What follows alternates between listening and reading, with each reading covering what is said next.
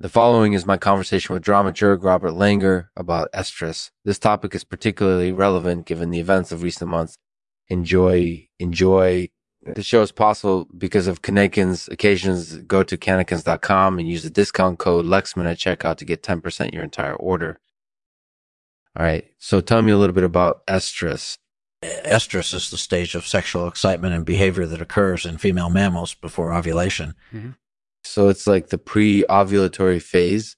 Yes, precisely. So it's very important for reproductive success. And what do you think is the key to putting a new spin on an old genre like estrus? Well, I think that it's really important to be open to innovation and to be willing to experiment. You know, I think that there are a lot of opportunities to explore new ways of presenting estrus and to take it in a different direction. That sounds like a lot of creativity is required, doesn't it? It is, definitely it's kind of like dramaturgy. You have to have creativity and imagination to come up with new ideas, and then you have to be prepared to put them into practice. Well, I think that's fascinating. Thank you for sharing your perspective with us. You're welcome. All right. That's all for this episode of the Lexman Artificial Podcast. Thanks for listening.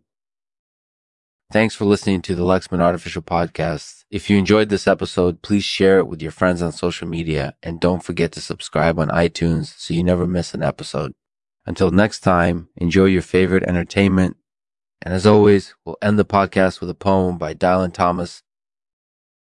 Near to God, but nothing like him. Uh, poor, dreary, useless God, we groan and detest him, yet still pray.